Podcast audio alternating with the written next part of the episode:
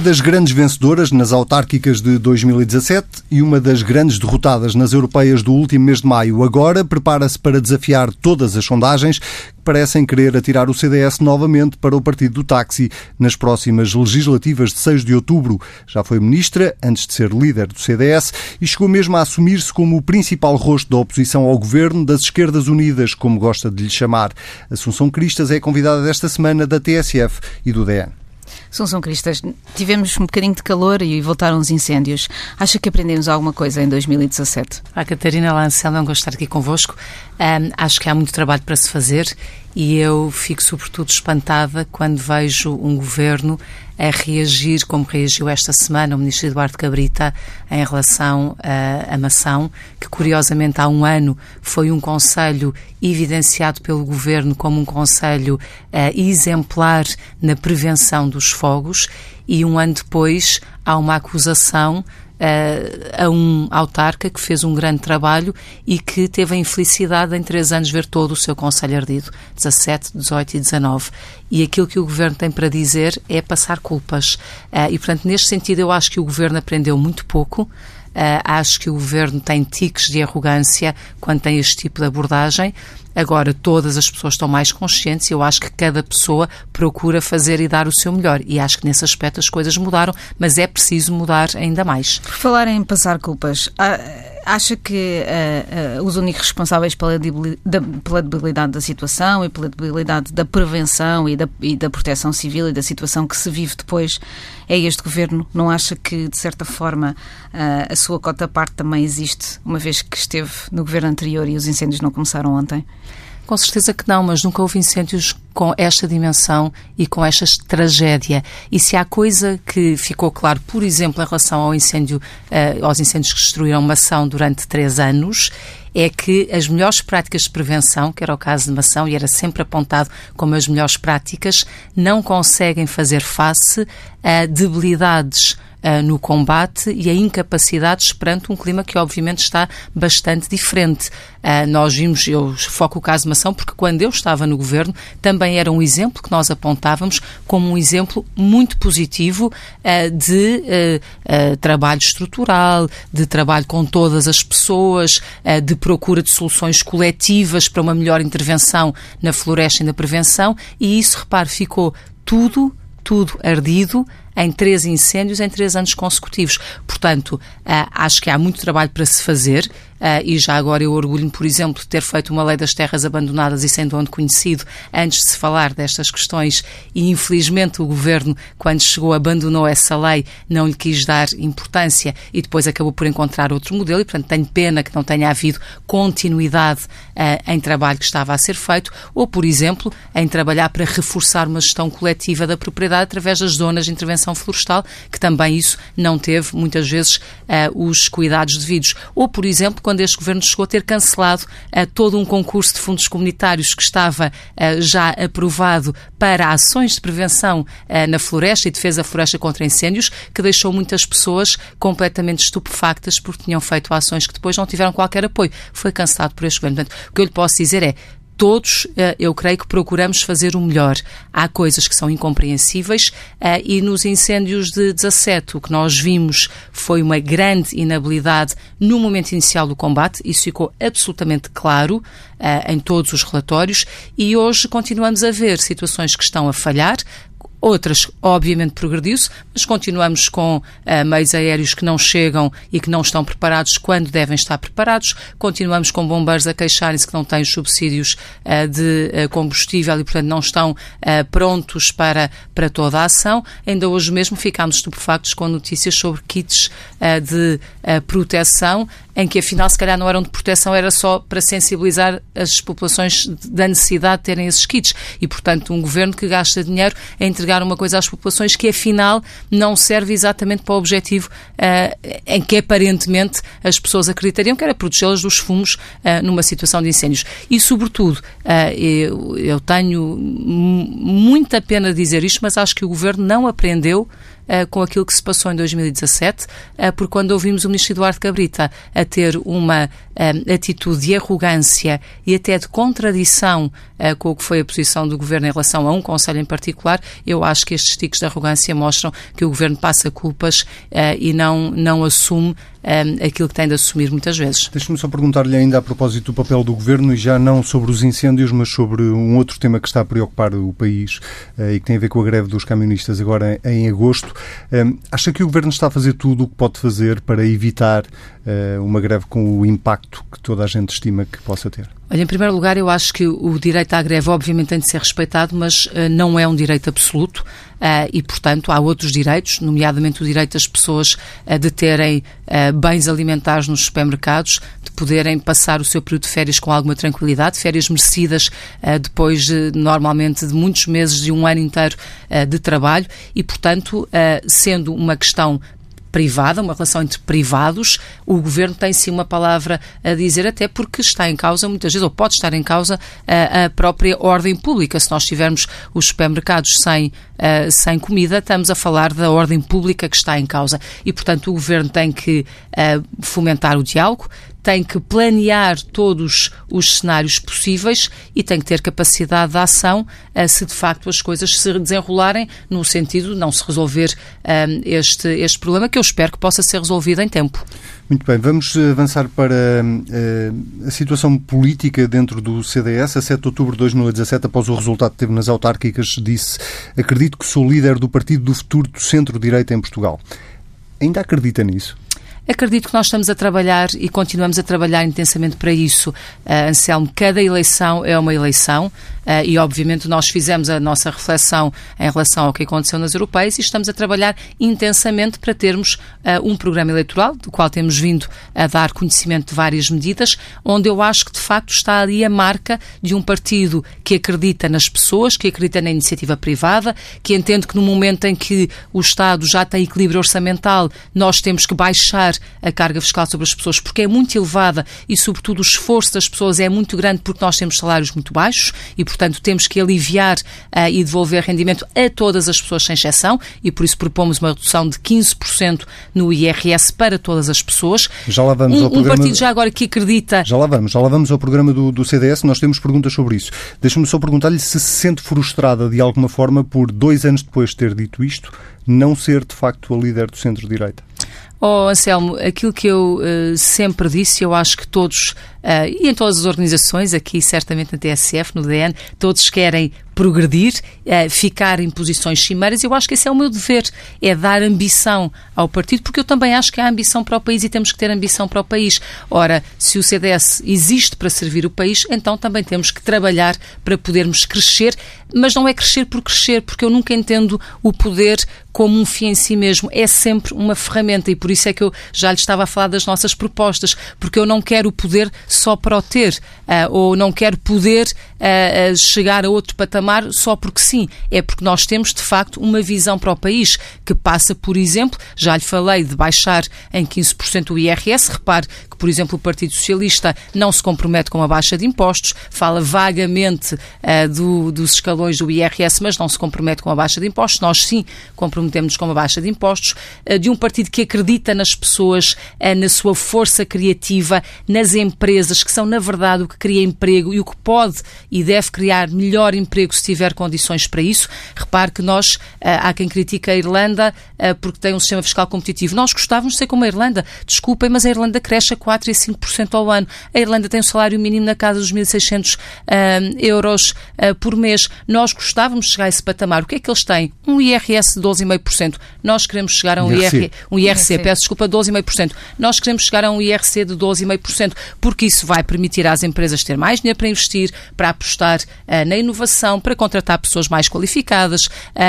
uma das questões que nós temos aqui muitas vezes é o déficit de qualificações nas próprias empresas para apostar na formação profissional profissional, eh, que é outra medida que nós temos, que tem que ser virada para as empresas e para a economia digital, só para dar alguns exemplos daquilo que nós entendemos que é muito importante para podermos ter um país que chega a um outro patamar. E eu não vejo outros partidos dizerem isso e, sobretudo, uh, creio que é um contraste grande em relação ao Partido Socialista, que, por exemplo, em relação ao IRC, aquilo que fez foi sempre aumentar uh, impostos para as empresas. Essas, essas são as promessas para o futuro e vamos perder aqui São só, propostas concretas. São propostas concretas, claro. Há, há, um problema, Catarina, de estar na oposição, é que as nossas propostas são, sempre são propostas. rejeitadas e, e, não se conseguem, claro. uh, não se conseguem isso. Nós esperemos o momento em que elas possam efetivamente ser aplicadas Mas, e em que as possamos uh, mostrar e ver, claro. uh, e ver a sua eficácia. Vamos, vamos, pensar um bocadinho em o que é que, que erros se cometeram e o que, é, que lições é que se pode tirar.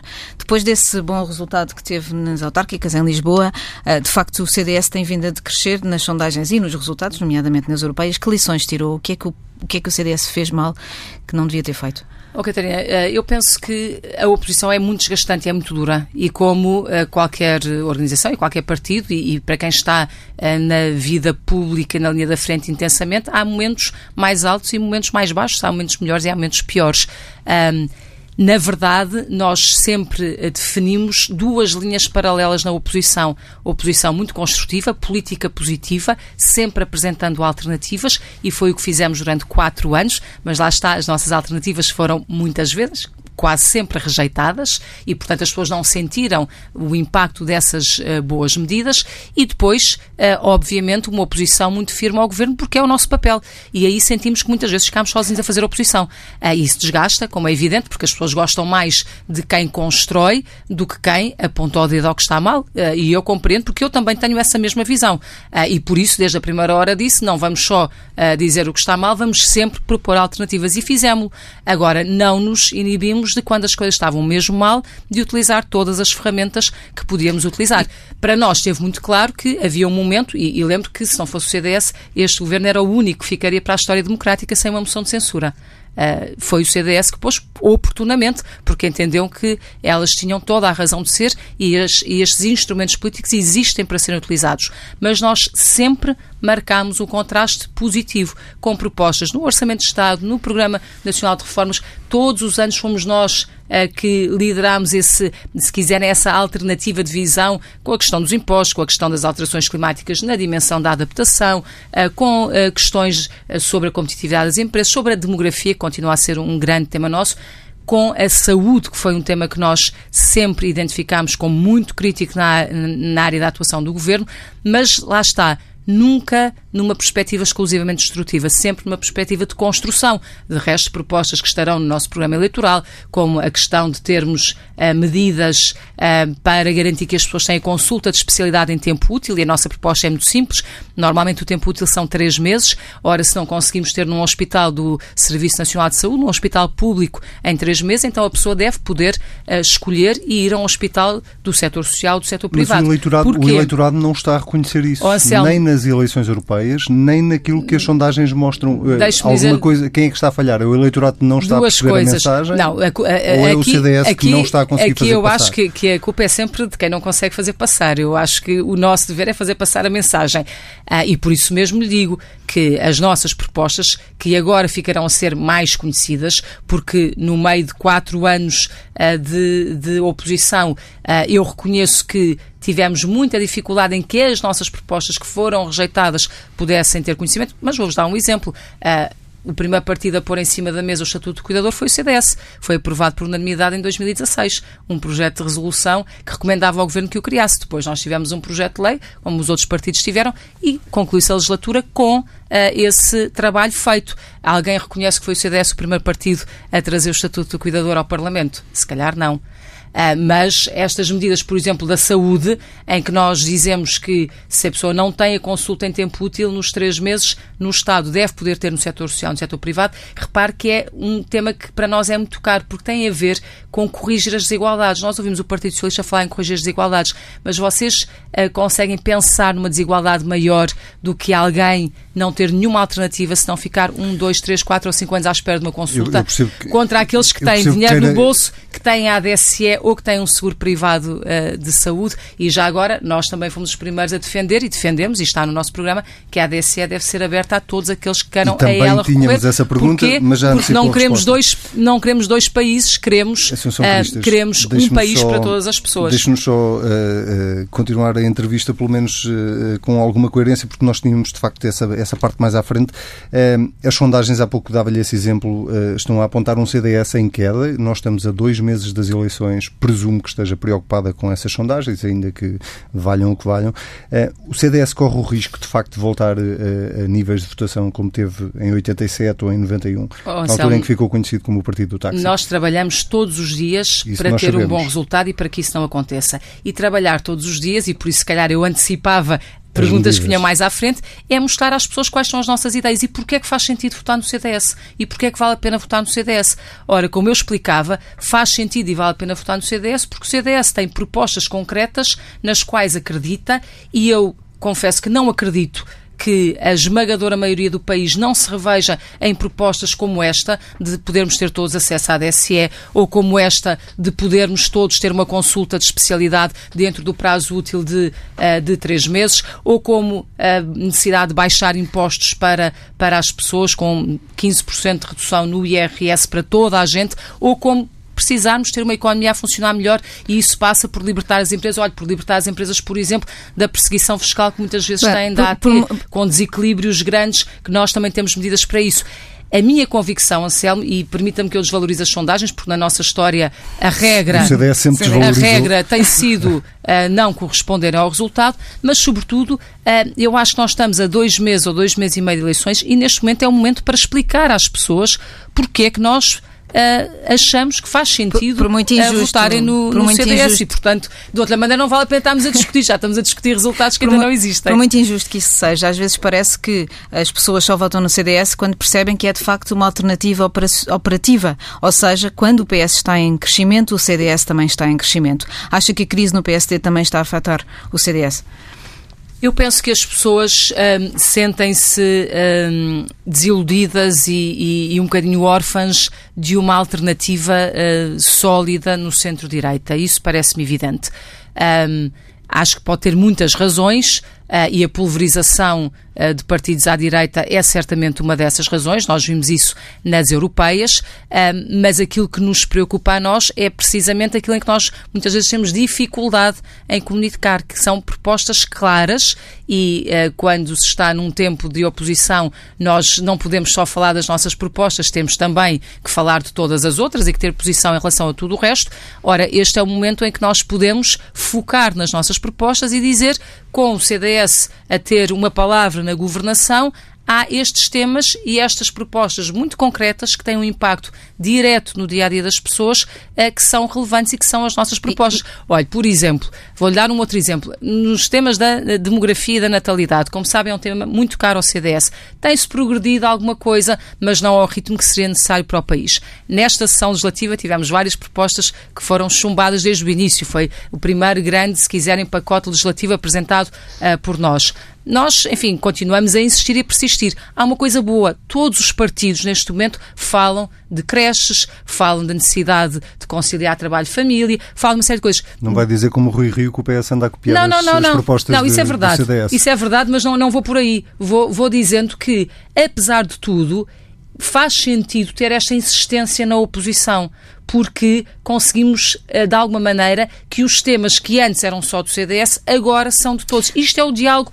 isto é um diálogo político-partidário positivo a funcionar. Nós, eh, Continuaremos a trazer este tema com variedíssimas propostas, daquelas que já foram rejeitadas e outras, por exemplo, foi rejeitado uh, ter uma fórmula muito rápida de ter creches em todo o lado. E o Conselho de Lisboa é o pior de todos do ponto de vista de cobertura de creches. Como? Lá está uh, com uma resposta que é de centro-direita e que é aquela em que nós acreditamos, porque é mais barata, mais rápida e mais eficaz, que é contratualizar com o setor social e com o setor privado, porque existem muitas creches privadas, uh, às vezes até uh, com dificuldade em manterem-se porque não têm crianças que possam pagar essas creches, mas então porque é que o Estado há de criar um processo complicado, demorado e que custa muito dinheiro de fazer creches públicas, seja camarárias, sejam do Estado quando nós temos oferta instalada e podemos contratualizar vagas nessas creches. Outra medida, por exemplo, o CDS já, já há muito tempo que vem... Vai-nos vai debitar o programa todo, não vai? Não, todo não, todo não. Então tenho que deixar alguns...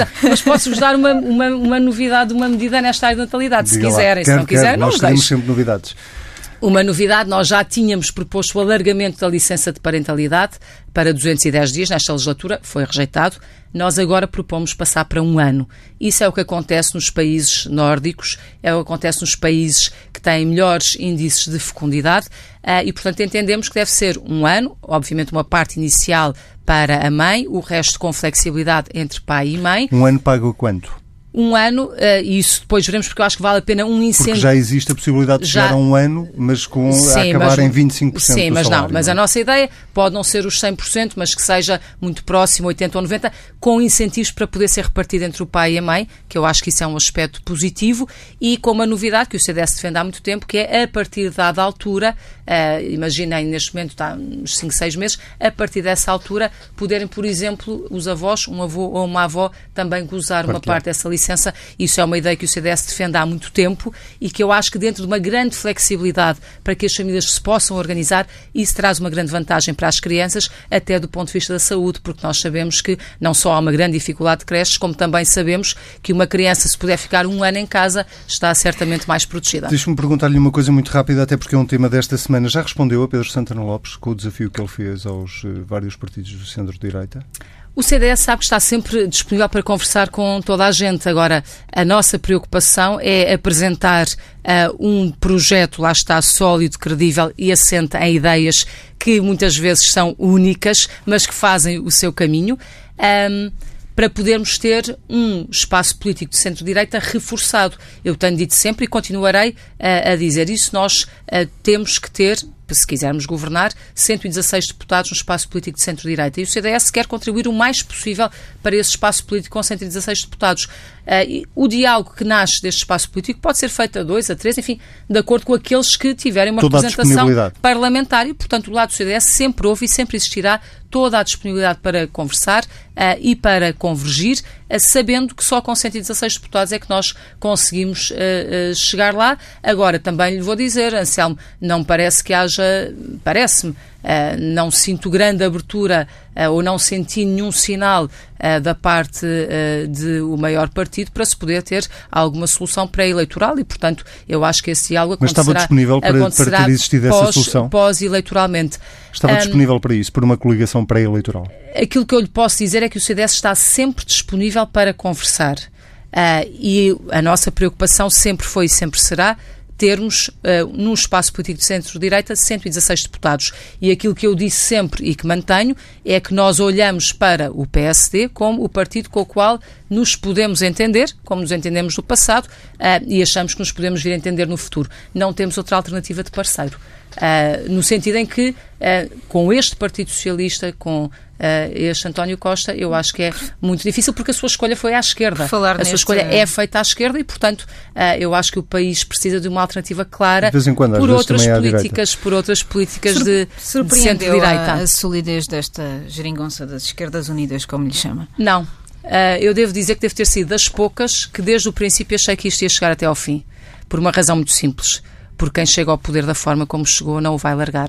Uh, quem conseguiu fazer o equilíbrio e a volta para, tendo sido rejeitado nas urnas uh, pelas pessoas uh, como Primeiro-Ministro e tendo perdido as eleições, conseguiu criar uma maioria para governar, obviamente é alguém que mostra que é capaz de fazer tudo o que é necessário para exercer o poder e para manter o poder até ao fim. E esse era o primeiro objetivo de António Costa e conseguiu. Eu, aliás, já tenho referido muitas vezes isso, uh, que o mérito deste governo é ter dado estabilidade política, portanto, conseguiu governar durante quatro anos. O demérito é o custo a que isso foi feito, ah, porque com isso adiou reformas no país, adiou a possibilidade ah, de se trabalhar de uma forma completamente diferente. Ah, lá está, por isso mesmo, eu acho que o que é importante nesta fase é dizer às pessoas para que é que nós queremos os votos, ou o que é que nós faremos com os votos das pessoas, porque é que faz sentido votar nos diferentes partidos. E aqui, votar no CDS faz sentido por uma série de razões que eu vos fui explicando. O Partido Socialista, de facto, teve outra visão eh, quando, eh, quando eh, iniciou a sua governação soubesse, e chegou até ao fim, sem surpresa no meu caso. Se soubesse o que sabe hoje, teria perdido Pedro Marta Soares no combate da primeira linha. Eu tenho pena que o Pedro Mota Soares não possa uh, continuar, uh, mas também foi uma, uma. Enfim, era algo que nós estávamos completamente apostados em que ele fosse eleito para, para o Parlamento Europeu, onde faria um extraordinário trabalho, mas eu conto com o Pedro Mota Soares sempre na primeira linha da ação política. Às vezes nós dizemos que o CDS tem um problema de ter poucas pessoas fora uh, do Parlamento e, portanto, estar excessivamente centrado no Parlamento e às vezes temos poucas vozes que ajudem a fazer o combate político um pouco de fora. Um, e agora o Pedro Mota Soares vai poder fazer isso e eu acho que ele fará de forma brilhante e comigo uh, estará sempre na linha da frente da ação política que não se esgota e não se pode esgotar uh, no Parlamento. Foi acusada por, hum, pelo porta-voz do, do movimento Tendência, Esperança e Movimento, do CDS, de autismo na escolha dos candidatos a deputados para as eleições legislativas e de pouca democraticidade interna. Sendo que os seus críticos internos estão a começar a mexer antes de ver um mau resultado eleitoral? Não, sinto que eu fico, eh, enfim, eh, espantada com, essa, com, com esse reparo, porque pela primeira vez no CDS houve aprovado em Conselho Nacional eh, um conjunto de critérios claros para a escolha dos deputados. Houve uma definição daquilo que é a cota nacional, aliás, de forma bastante uh, contida para aquilo que tinham sido outras situações no passado, e uh, uma valorização das distritais para poderem fazer as suas próprias escolhas. E é isso mesmo que nós faremos muito brevemente, aprovando uh, todas as listas finais em Conselho Nacional, embora isso seja depois até uma, uma responsabilidade das próprias distritais. mas, enfim, Uh, nos partidos políticos há sempre quem uh, diga bem e quem diga menos bem e quem diga mal, e eu acho que o meu trabalho é uh, precisamente ouvir, responder quando é de responder, mas sobretudo manter um rumo Uh, que é um rumo que eu acho que é de grande abertura e de grande democraticidade, se quiser, e de novidade, porque aquilo que eu fiz nunca foi feito. E neste momento uh, também podemos concluir esse processo com tranquilidade e, sobretudo, uh, focar muito nas nossas medidas e nas nossas linhas eleitorais, que esse eu acho que é o não, ponto mais importante. Não receia que um mau resultado eleitoral, e já vamos a outras, a outras constatações desse, que esse resultado poderá ter, possa vir a, a, a empurrar o partido mais à direita, como estes críticos uh, tanto pretendem? Oh, Catarina, eu trabalho todos os dias para que nós tenhamos um bom resultado eleitoral e é isso que eu vou fazer empenhadamente, sem sequer estar a olhar para as críticas. Uh, eu acredito que este caminho que nós estamos a fazer, muito assente uh, numa visão alternativa para o país, numa visão com ambição para o país, que olha para as questões de todos os dias das pessoas, e as questões de todos os dias das pessoas são as questões da saúde, das dificuldades do acesso à saúde, da grande desigualdade que existe, aliás, desigualdades que existem noutros sítios, noutras áreas também. Por exemplo, esta questão da travessia do Tejo. Nós trouxemos uma proposta muito concreta. Queremos abrir a navegação do Tejo a todos uh, que queiram fazer aquela travessia.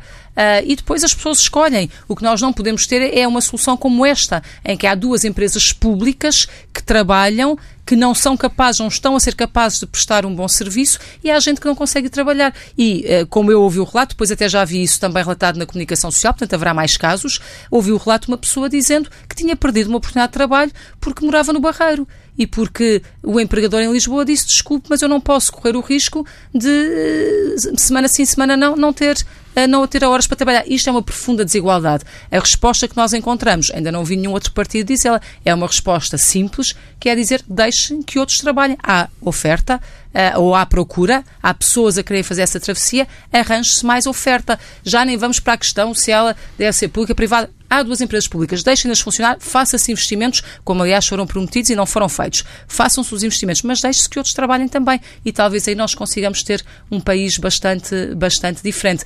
Uh, de resto, uh, há outros temas que eu acho que são muito importantes e que o CDS tem chamado a atenção. Mais uma vez, ficou a falar, em alguns casos, sozinho, Vou-vos dar um exemplo, até porque hoje tenho uma reunião um, precisamente com esse objetivo com a Polícia Judiciária, que é o caso da corrupção.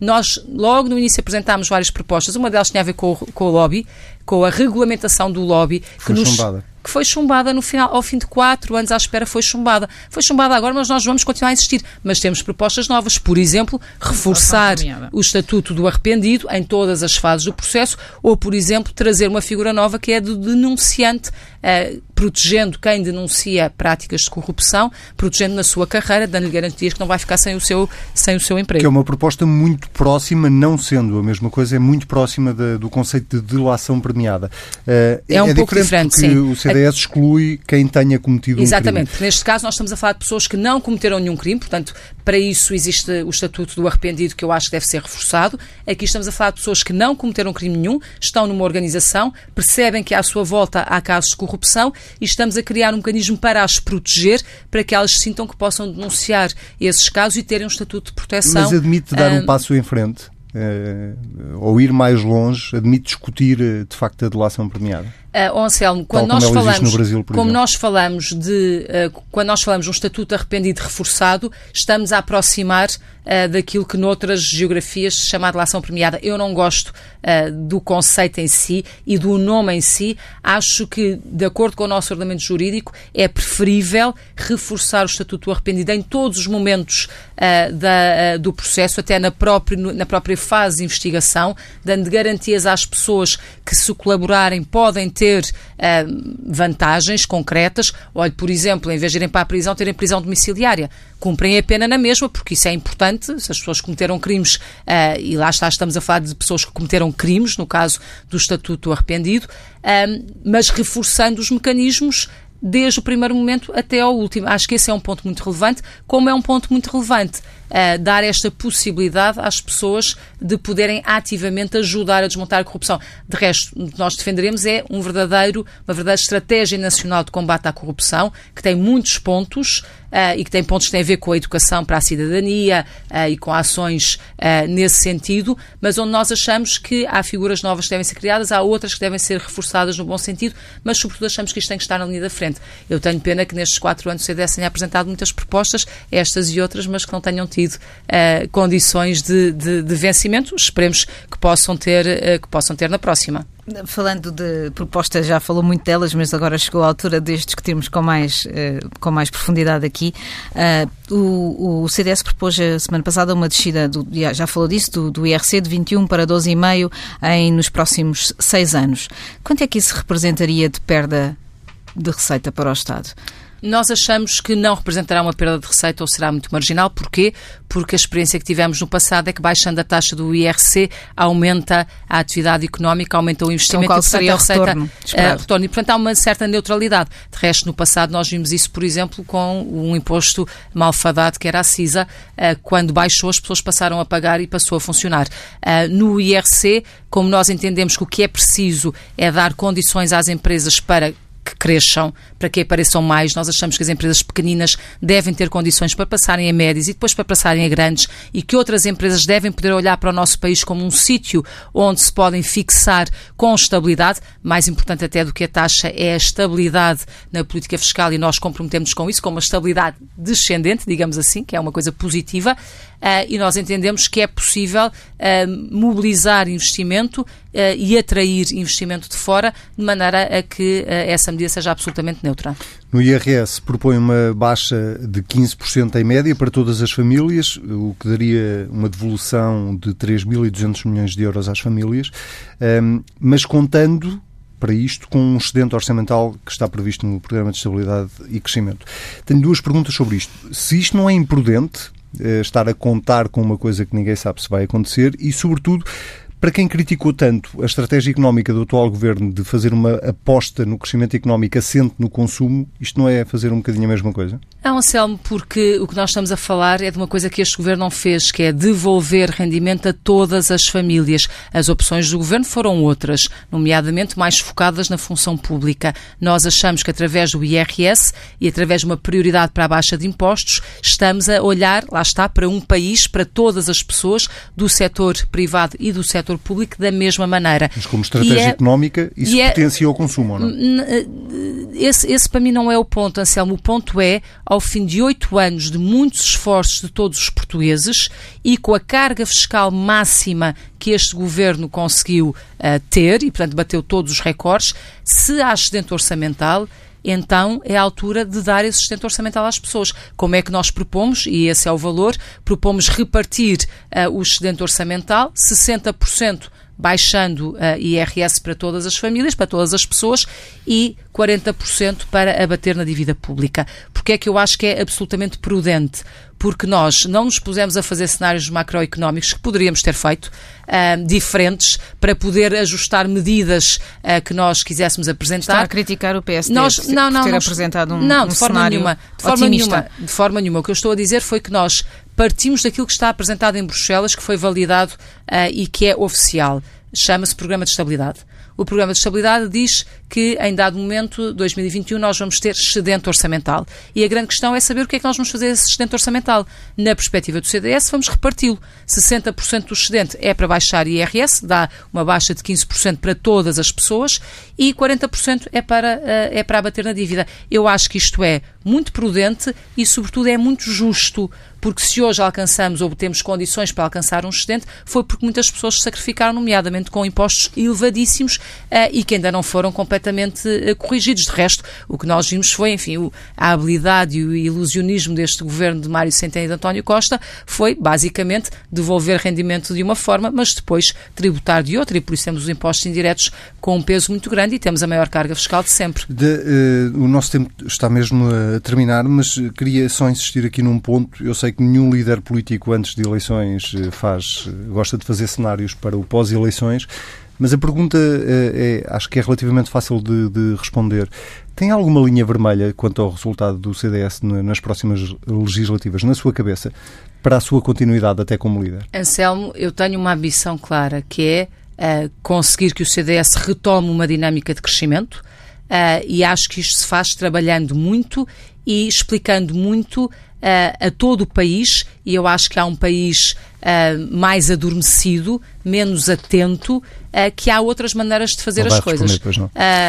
Não, Anselmo, vou-lhe dizer que eu acredito que há um país que se revê uh, nestas medidas do CDS, em baixar 15% uh, uh, o IRS, em que se revê numa licença de maternidade de um ano, aliás, de parentalidade, em que se revê na possibilidade de termos creches rapidamente, se forem contratualizados com o setor social e com o setor privado, aproveitando a capacidade existente, que se revê em consultas, que lá está, quem tiver ADSE pode ter, mas quem não tiver ADSE ou não tiver um, um, um seguro privado de saúde ou não tiver dinheiro no bolso não pode ter, e nós achamos que todos devem poder ter acesso a consultas de especialidade em tempo útil, se necessário, com liberdade de escolha, uh, num hospital privado ou num hospital social, e eu, com toda a franqueza, Anselmo, não acho que sejam apenas uh, 3 ou 4 ou 5 ou 6% do país a, a, a, compreenderem estas propostas e a aderirem a estas propostas. Mas por isso mesmo, ou seja, se não houver essa adesão, há que tirar leções dessa não adorência eu, eu, ao seu projeto? Eu falo com muitas pessoas e eu acho que as pessoas estão com muita vontade de ouvirem estas propostas e por isso eu sei que vocês uh, acham um bocadinho maçador, mas eu tenho e é meu dever nesta fase explicar as nossas propostas, porque se eu não aproveito estar convosco e ter pessoas a ouvir-me para eh, usar este tempo explicando as nossas propostas, explicando porque é que faz sentido votar no CDS, o que é que o CDS pensa sobre as suas vidas e como é que o CDS pode melhorar as suas vidas em concreto, eu acho que eu não estou a fazer uh, um bom trabalho ao país. Muito recentemente, e não falamos depois disso, escreveu um livro chamado Confiança, e no qual relata uma parte do seu percurso também pessoal, eh, sobretudo a, a sua transição da, da academia para, para o partido. Uh, e, mais uma vez, nesse livro afirma-se feminista e defensora dos direitos para, das mulheres. Como é sê-lo num partido conservador como o seu e que, aliás, está a começar a demonstrar essa, esse conservadorismo nas críticas que lhe faz? Olha, eu sou a mesma uh, professora universitária, uh, ministra, deputada e líder do CDS. Sou sempre a mesma. E a primeira coisa que eu sou é casada e mãe de quatro filhos. Uh, e isso marca-me profundamente. E, portanto, quando eu me candidatei à liderança do CDS, uh, ah, fui muito clara em relação à forma como eu me posicionava em relação a muitos assuntos uh, e alguns que eu sabia que eram uh, sensíveis dentro do partido, por exemplo, a questão das cotas para as mulheres. Uh, e aí aquilo que eu faço é muito simples. O partido pensa maioritariamente de uma outra forma, eu e acho que mais pessoas, porque entretanto mais pessoas também vão aderindo a esta visão, pensamos de outra. Eu não obrigo ninguém a pensar como eu, também peço que não me obriguem a mim a pensar como, se calhar, um, um, um, um domínio mais maioritário. Mas o que eu lhe posso dizer, Catarina, é que hoje em dia o que sinto é que muitas pessoas, ou por constatação, ou por convicção, vão começando a perceber que se calhar este caminho não é assim tão estranho quanto isso. Uh, eu respeito em absoluto uh, as razões que invocam o mérito, por exemplo, uh, porque eu também sou a maior defensora possível do mérito. Um, mas acho que se não tivermos um mínimo de condições à partida que permitam às mulheres mostrar o seu mérito, vai ser muito difícil que possamos contar com elas. Sobretudo, acho uma coisa: acho que num país em que 52% das pessoas são mulheres, é muito pobre uh, prescindirmos dessas mulheres. Uh, em todas as áreas da nossa sociedade. Uh, acho que é mesmo desperdiçar riqueza, experiências, visões complementares, sensibilidades complementares. E eu acho que esse é, se quiser, eu tenho-me empenhado muito em puxar por mais mulheres, porque acredito mesmo, e acredito não só por convicção, mas também porque há estudos que nos demonstram isso mesmo, desde logo nas empresas, têm melhores resultados quando as equipas são mais diversas e têm mais mulheres. Eu acredito mesmo que esse é um ponto muito, uh, muito importante para o progresso da nossa sociedade e se calhar há muitos temas que o CDS tem trazido para cima da mesa, como os temas da natalidade, como os temas da proteção aos mais idosos, uh, com os temas de termos, precisarmos ter uma rede de cuidadores, uh, de valorizarmos esses cuidadores, de garantir garantimos que não há nenhum idoso que fique sozinho. E isto, reparem, não é uma questão de litoral, interior, norte ou sul. No interior as pessoas estão abandonadas, mas em Lisboa há 85 mil idosos a viverem sozinhos em suas casas. E esta dimensão de eh, mais eh, atenção, mais cuidado, eu acho que as mulheres também podem trazer muito à política, os homens também estarão certamente, mas eu acho que muitas vezes faz falta essa atenção mais focada das mulheres e por isso eu sou uma adepta de um partido que tem muitos homens e são ótimos, felizmente, e que tem muitas mulheres, às vezes menos visíveis, que também são muito boas e precisamos de mais. Susão Cristas, muito obrigado. Obrigada eu.